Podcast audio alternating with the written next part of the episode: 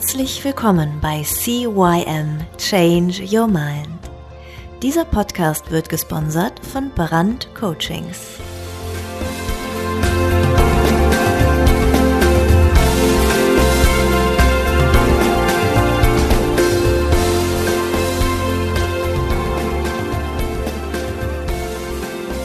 Ja, auch von mir ein herzliches Hallo zu deinem Veränderungspodcast Nummer eins im deutschsprachigen Raum, Change Your Mind. Mein Name ist Thorsten Brandt und heute eine neue Interviewfolge. Ja, ich habe eine ganz spannende Person hier gegenüber am Rechner sitzen. Also sie schaut mich aus dem Bildschirm an mit einem strahlenden Lächeln. Also wirklich, ja, wenn ihr das alles sehen könntet, aber ihr hört ja nur Podcast. Ähm, ja, bei ihr geht's um Entfessle dein Leben. Und sie ist selbst der beste Beweis dafür. Mit neunzehn hat sie sich gegen ihren Traumjob entschieden. Ja, was der Traumjob war, das wollen wir dann auch nachher noch rausfinden. Und sich für eine Berufslaufbahn als Manager und Führungskraft entschieden. Ja, aber das ist ja für viele Leute hier eigentlich schon ein Traumjob. Aber gut, mal hören, was sie dazu zu sagen hat. In ihrer fünfzehnjährigen Karriere bezeichneten sie DAX-Konzerne als High Potential. Was das wieder bedeutet, wird sie uns vielleicht auch noch verraten. Ja, aber erst nach ihrer Kündigung hat sie ihr wahres Potenzial gefunden und ist jetzt als Speaker, Moderator, äh, als Mentor, Moderator, als Mentor und als Trainerin, ja, auf dem Markt. Sie hat einen eigenen Podcast, sie inspiriert auf eigenen Events oder auf internationalen Bühnen bereits Tausende von Menschen dazu, ihr Warum und den Mut zu finden, ihr wahres Potenzial zu leben. Ihre Kunden leben ihre Berufung und starten erfolgreich in ihr eigenes Business mit Sinn. Business mit Sinn? Ohne Sinn macht es keinen Sinn, aber das wollen wir auch nachher noch rausfinden. Und viele sagen über sie, dass ihre Energie auch bei den Kunden, also bei ihnen selbst, Kräfte freisetzen. Die Powerfrau lebt mit Mann und Hund am Waldrand von Köln. Naja, das kann ja viel sein. Sie kann im Oberbergischen zu Hause sein. Ja, der Waldrand von Köln ist ja sehr, sehr weit gestreut. Lebt aber auch die Freiheit, ihre Coaching-Praxis für ein paar Monate im Jahr auf ihre Lieblingsinsel Sylt zu verlegen. Ja, und jetzt begrüße ich Sie mit einem herzlichen Applaus. Ach, von mir alleine, aber vielleicht von euch auch, die Viola Wünning. Viola, herzlich willkommen. Hallo lieber Thorsten, ich strahle dich tatsächlich die ganze Zeit an, weil das war mit einer der genialsten Ankündigungen, die ich jemals gehört habe, und ich werde definitiv sofort den Change Your Mind Podcast abonnieren, weil diese Stimme, die hätte ich definitiv gerne öfters mal im Ohr. Mega. Ja, das danke, dass super. Ich da sein darf. Sehr gerne, Viola. Viola, habe ich irgendwas vergessen? Ach, für den Moment? Nö. Nö, prima. Pass auf, dann fangen wir direkt mal mit so einer Quick-Startrunde an. Du bekommst von mir jetzt Satzanfänge und der erste Impuls, der dir in den Kopf kommt, einfach raushauen. Nicht lange nachdenken, bringt meistens nichts. Ähm, eines meiner Lieblingszitate ist: Am Ende wird alles gut und wenn es noch nicht gut ist, dann ist es noch nicht das Ende. Oscar Wilde. Das Mutigste, das ich je getan habe, ist? Meinen sehr gut bezahlten Job zu kündigen. Der beste Rat, den ich je bekommen habe, ist? Boah, das waren so viele. Vermutlich, übergeordnet, vertrau auf dein Herz. Wenn ich eine Heldenfigur wäre, dann wäre ich? Superwoman. Das schönste Kompliment, das man mir machen kann, ist?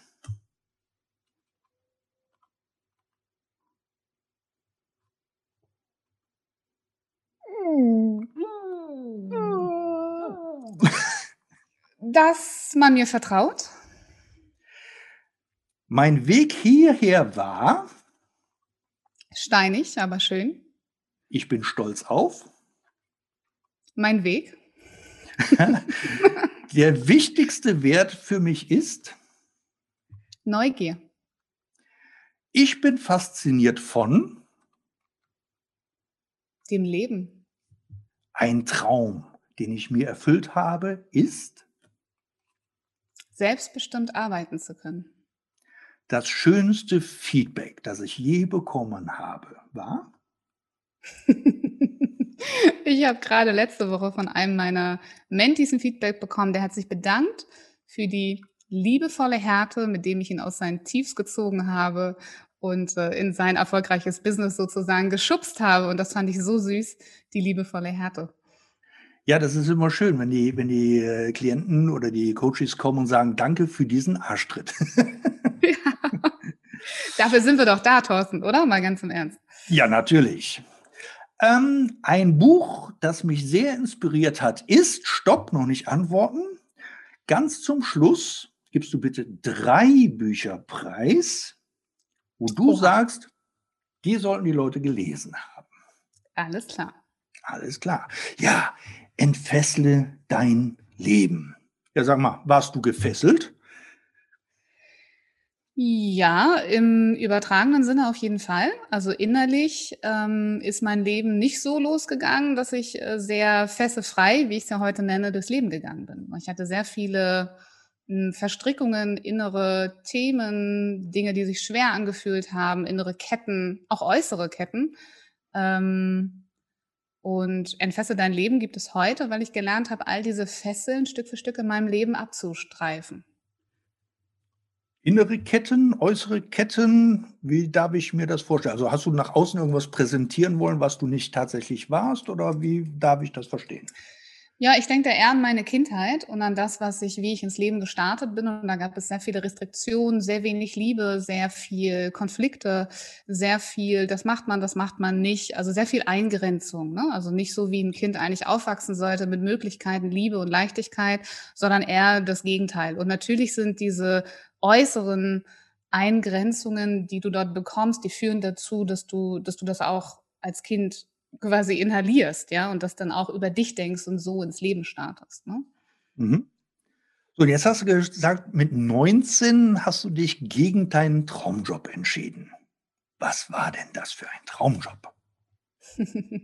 Ich liebe Tiere, heute nach wie vor noch, und ich wollte damals Veterinärmedizin studieren, also ich hätte das gerne getan. Ähm, wusste aber, dass meine Familie mich nicht unterstützen würde an dem Punkt und habe dann tatsächlich aus Vernunftsgründen eine Ausbildung bei einem großen deutschen Elektrokonzern begonnen und habe dafür meine, meinen Traum vom, vom Tierarzt im Prinzip auch auf Eis gelegt. Also wenn, jetzt, wenn, also wenn du jetzt gesagt hättest, ich möchte gerne im Zoo Tierpfleger werden, könnte ich das ja noch nachvollziehen. Aber Tierärztin, ich meine, das ist so ein renommierter Beruf. Was war denn da nicht so konform, dass deine Eltern sagten, nö, oder wo du dachtest, dass deine Eltern sagen, nö? Nee, darum ging es gar nicht, sondern es ging darum, dass ich sehr schnell, und da sind wir auch schon bei dem Thema fesselfrei, ein Stückchen verstanden habe, dass ich unabhängig werden muss.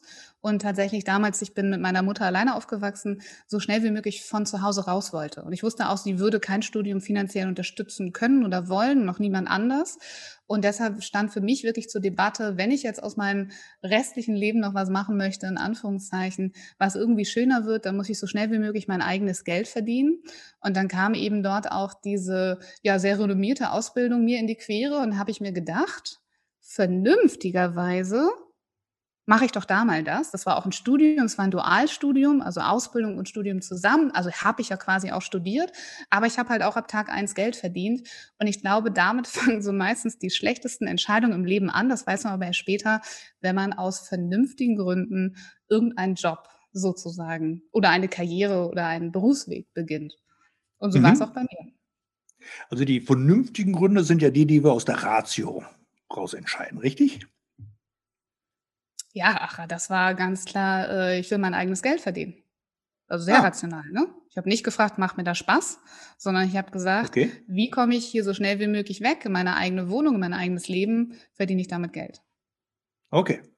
So, und dann bist du, hast du dann diese Ausbildung da gemacht, also dieses Studium, und bist dann direkt die Karriereleiter hochgepoltert, oder hat das halt einen Moment gedauert? Hast du dich da durchkämpfen müssen? Äh, wie, wie, wie war das bei dir?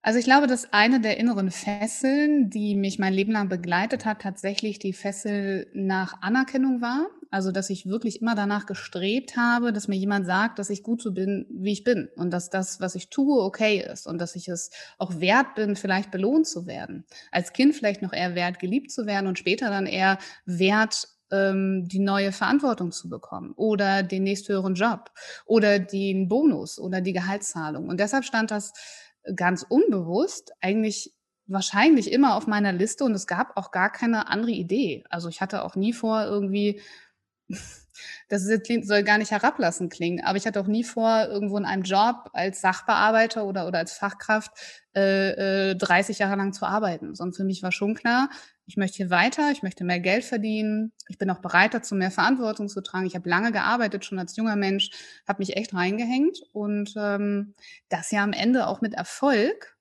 was es dann nicht viel einfacher gemacht hat, dann zu erkennen, dass das nicht das ist, was ich eigentlich machen möchte in meinem Leben. Und das wäre... Gott sei Dank das, was ich heute mache, weil irgendwann äh, war das dann schon klar und ich glaube, das kenn, kennst du vielleicht und kennen auch ganz viele unserer, unserer Zuhörer, wenn du auf dem falschen Pfad unterwegs bist und so eine Veränderung, wo wir bestimmt noch mal im Detail drüber sprechen werden, eigentlich ansteht, aber man sie immer weiter wegschiebt, dann kann das nur eins mit sich bringen und das ist, dass du Energie verlierst, Kraft verlierst, dass du vielleicht Richtung Burnout gehst. Das bin ich tatsächlich mehrmals auch, auch in meinem Berufsleben gegangen. Und ähm, dass du einfach wirklich verdammt nochmal nicht mehr glücklich bist. Und ich sage immer so gerne, nach außen hatte ich alles, aber nach innen war ich totunglücklich. Woran hast du erkannt, dass es der falsche Pfad war? Erst als du im Burnout warst, wo du, wo du dann gemerkt hast, boah, jetzt geht's nicht mehr weiter, jetzt muss ich was verändern? Oder war es eine, eine innere Unzufriedenheit? War es ein, ein Grummeln als, als Gefühl, wo du, wo du, wo du sagtest, so, hm, irgendwas stimmt hier aber nicht? Oder woran hast du es erkannt? Also der, der erste Burnout oder das, äh, nee, da bin ich wiedergekommen. Das war, nee, weitermachen ist halt schief gelaufen, doof gelaufen. Da denkt man dann drüber nach, irgendwie, ob man zeittechnisch was anders machen kann oder mehr Entspannungspausen einlegen sollte. Aber ich glaube, die, die Ernsthaftigkeit, in der man sich manchmal eingestehen muss, dass man auf dem falschen Weg unterwegs ist, äh, die geht doch noch sehr, sehr, sehr viel tiefer. Und ich würde es heute mal so sagen, ähm, meine Seele hat gelitten.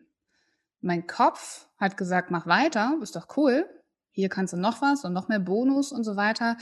Und meine Seele hat gelitten. Ich bin morgens zum Job gegangen, habe mir meinen Anzug angezogen, saß in Meetings und habe gute Miene zum bösen Spiel gemacht. Und in mir drin schrie die ganze Zeit was, äh, Viola, das kann nicht sein, das ist es nicht. Willst du wirklich dein Leben lang Excel-Listen pflegen, PowerPoints bemalen, Projekte machen, die der Vorstand nach zwei Wochen wieder in die Tonne kippt und du saßt dafür stundenlang oder monatelang dran, hast Überstunden gemacht, hast noch ein Projekt genommen ähm, und am Ende fehlt die Wertschätzung. Finanziell, monetär hat sie nie gefehlt. Aber natürlich auch je nachdem, was du für einen für einen Chef hattest, äh, ne, wollte ich ja eigentlich immer mehr. Und äh, ich muss heute aber sagen, ich glaube, ich war wirklich eine schlechte Angestellte. Also ich war immer ein besserer Chef als selber eine, eine gute Angestellte, weil ich hohe Erwartungshaltung hatte an mich, an die Karriere, an meinen Chef. Und damit habe ich immer sehr gut überspielt mit all den Ergebnissen, dass mein Herz eigentlich gelitten hat. Oder ich würde halt den Schritt noch später gehen, auch meine Seele. Und wenn die Seele leidet, leidet der Körper. Und das habe ich sehr viele Jahre sehr gekonnt ignoriert, bis es dann aber auch einfach irgendwann nicht mehr ging. Ja. War es so, ich frage einfach mal frei raus, dass in dir selber ein sehr starker Rotanteil war oder so als Chefin oder als, als, oder als Angestellte, die eigentlich dann doch vielleicht eben mehr Chef sein wollte als, äh, ich, ich weiß nicht genau, welche, welche Rolle du da gespielt hast, aber ähm, hattest du einen sehr starken Rotanteil in dir, dass du gesagt hast, so, äh, stell ich nicht so an, also ich, ich höre da so ein bisschen Leugnen raus, ne? Ich merke, ähm, da ist irgendwas nicht in Ordnung, aber stell dich jetzt nicht so an, da muss jetzt mal durch. Musst du halt, musst du halt sein Zeitmanagement ein bisschen in, in eine Reihe kriegen, dann musst du halt deine Arbeit ein bisschen besser koordinieren, dann klappt das auch schon wieder. Witzig, wie du das sagst. Ja, also so einen Rotanteil habe ich definitiv auch bis heute noch. Das ist also das, was mich antreibt. Das macht meinen Erfolg aus. Heute habe ich den Anspruch an mich und an meine Arbeit auch wieder lieben gelernt. Und meine Kunden lieben den auch. Ja? Also wer mit mir arbeitet, weiß, dass die Qualität halt einfach immer passt und dass ich immer hundert Prozent gebe. Und dafür brauche ich wahrscheinlich diesen Rotanteil, in Anführungszeichen, den du da gerade benennst. Ich bin ja selber Führungskraft irgendwann geworden. Also mein Ziel war dann irgendwann, Führungskraft zu werden, um dann das, was ich eigentlich immer verändern wollte, nämlich den Menschen. Ich wollte den Menschen ein besseres, also ich habe so viel Ungerechtigkeit gesehen, einfach in der Art und Weise, wie Dinge gelaufen sind, ähm, wie Menschen behandelt worden sind, im Firmenkontext, im Team, in, in den Dingen, dass Menschen nicht gesehen worden sind, dass ihre Arbeitskraft ausgenutzt worden ist, dass äh, es wirklich echt auch schlechte Chefs gab. Also muss man ja auch mal, mal ganz platt sagen. Und ich habe mir immer vorgestellt, äh, ich, also ich muss Chef werden. Ich war dann schon früh Projektleiter für solche Dinge, habe Menschen geführt, bin dann irgendwann wirklich selber auch Führungskraft geworden, auch global Führungskraft geworden für internationale Kulturen, was auch nochmal sehr, sehr, sehr spannend ist tatsächlich. Ähm, und habe dann aber gemerkt, nein, das ist nicht die Entwicklung von Menschen, die mich glücklich macht, weil auch dort hast du immer einen Rahmen, immer den Kontext, es ist immer deine Firma. Es geht immer um die Leistungskraft, um die Arbeit und nicht um das, und das hast du ja so schön in meiner Ankündigung vorgelesen, um nicht um dieses wahre Potenzial, was in uns schlummert. Ja? Und Diese, diese Erkenntnis, die ich dann quasi am Ende meiner Karriereleiter da irgendwie nochmal hatte, ich habe das ja immer in fünfzehn Jahre durchgezogen, ähm, die haben dann immer mal gesagt, das, das ist es nicht, Viola. Das ist, du kannst anders mit Menschen arbeiten und du möchtest Menschen Raum geben, zu wachsen. Und heute sage ich gerne, ich möchte so der Katalysator sein für Menschen, die wirklich was in der Welt bewegen wollen. Und ich habe immer versucht, selber was zu bewegen. Durch mein Sein, durch mein Leben, durch meine Ernährung, dadurch, dass ich Plastik vermeide, dadurch, wie ich mit Menschen umgegangen bin. Und habe immer gesagt, das kann es nicht sein. Ich, ich möchte eigentlich Menschen dabei unterstützen, dass auch sie ihre Welt verändern können und dass wir irgendwann am, alle am Ende in einer besseren Welt leben. Und das hat nicht mehr funktioniert mit der Erkenntnis, dass auch als Führungskraft ich halt meine Grenzen hatte. Mhm.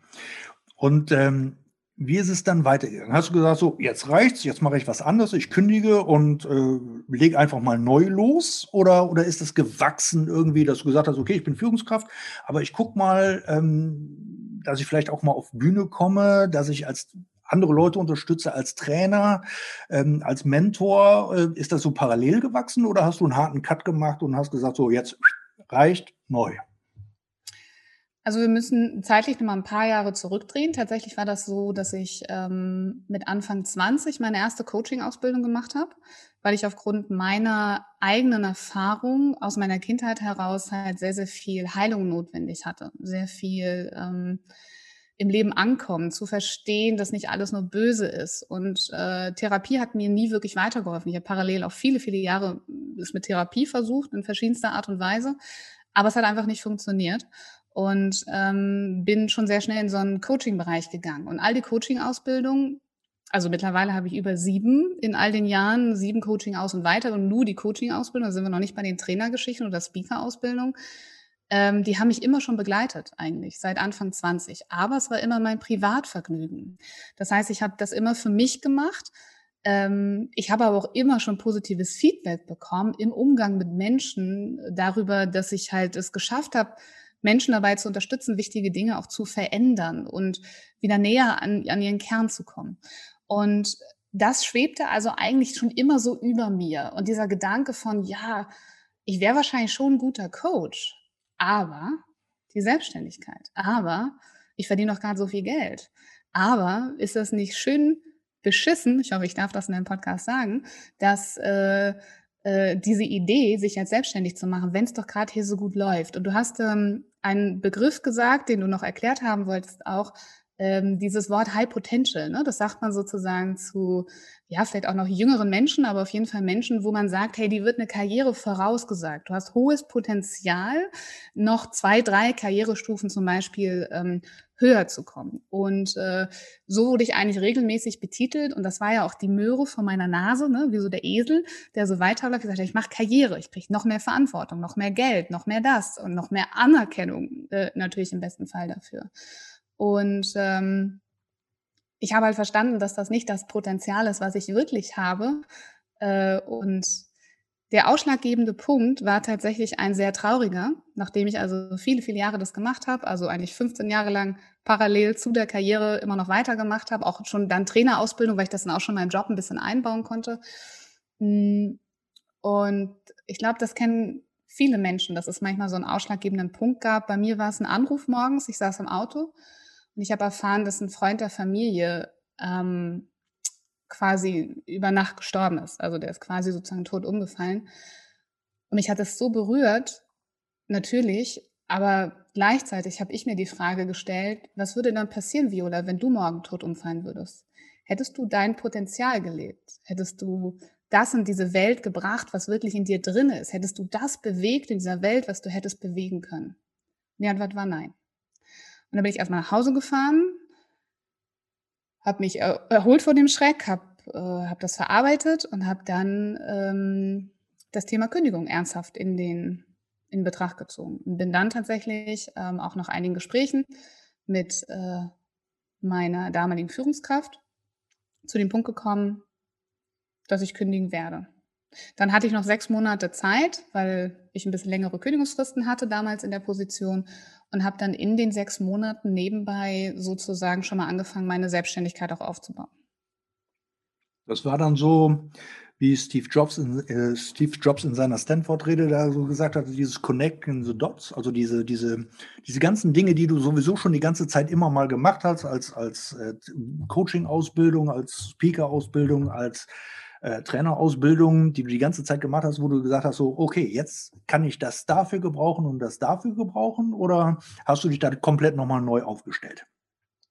Also das Thema Coaching war von Anfang an da für das Thema selbst, sich weiterzuentwickeln. Und dann kam irgendwann dazu, klar, wenn du Coach bist, kannst du auch anderen helfen. Das hat mir wahnsinnig viel Spaß gebracht. Ähm, tatsächlich bin ich auch, muss man dazu sagen, wie zwischendrin mal auf achtzig Prozent Arbeitszeit gegangen, um hat schon so, ne, hatte das schon so nebenbei so ein bisschen gemacht, aber ich habe nie die innere komplette Entscheidung dafür getroffen. Aber es war immer so ein bisschen da.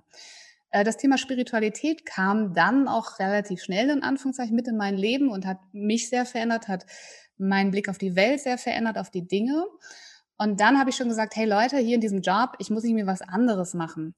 Und dann bin ich in so einen, habe ich mir selber quasi so einen, so einen Job kreiert, auch, auch in dem Kontext der Firma, oder habe das angeboten bekommen, dort eine Akademie aufzubauen, habe dann noch eine Trainerausbildung gemacht und so weiter. Ähm, so baute sich das langsam aufeinander auf. Als ich gekündigt habe, äh, wollte ich mich als Coach selbstständig machen.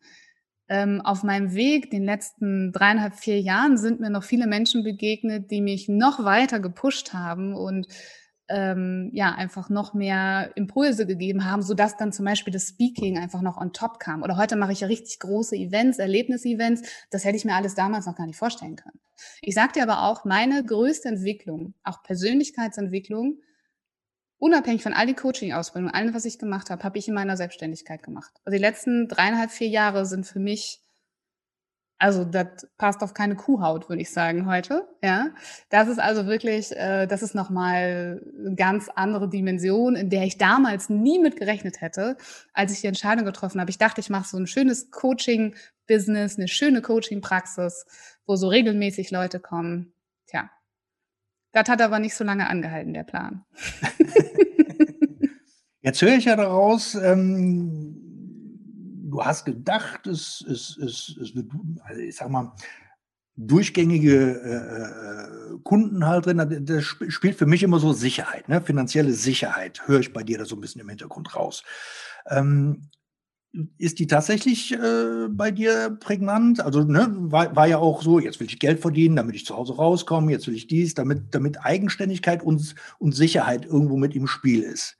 Äh, war das da auch oder, oder ähm, hast du einfach, also die Entscheidung zur Selbstständigkeit, war da dieses Sicherheitsdenken auch ein großer Punkt oder hast du gesagt, so nee, das interessiert mich jetzt gar nicht, ich will einfach nur gucken, wie gehe ich da voran?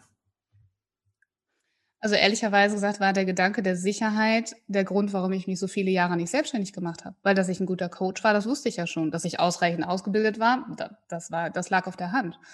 Aber ich habe mir nie vorstellen können, dass äh, ich das gleiche Gehalt, die gleiche Sicherheit in der Selbstständigkeit bekomme. Also es war ganz im Gegenteil, eher der mutige Schritt. Du hast ja schon gefragt, was war deine größte Veränderung? War mhm. der mutige Schritt zu sagen, ich gebe das alles auf, ich gebe diese Sicherheit auf. Heute habe ich da ein ganz anderes Bild zu. Heute weiß ich, und eins meiner Lieblingssätze auch für alle, die sich nicht trauen da draußen, ich sage euch nur, Gehalt ist nur ein Limit.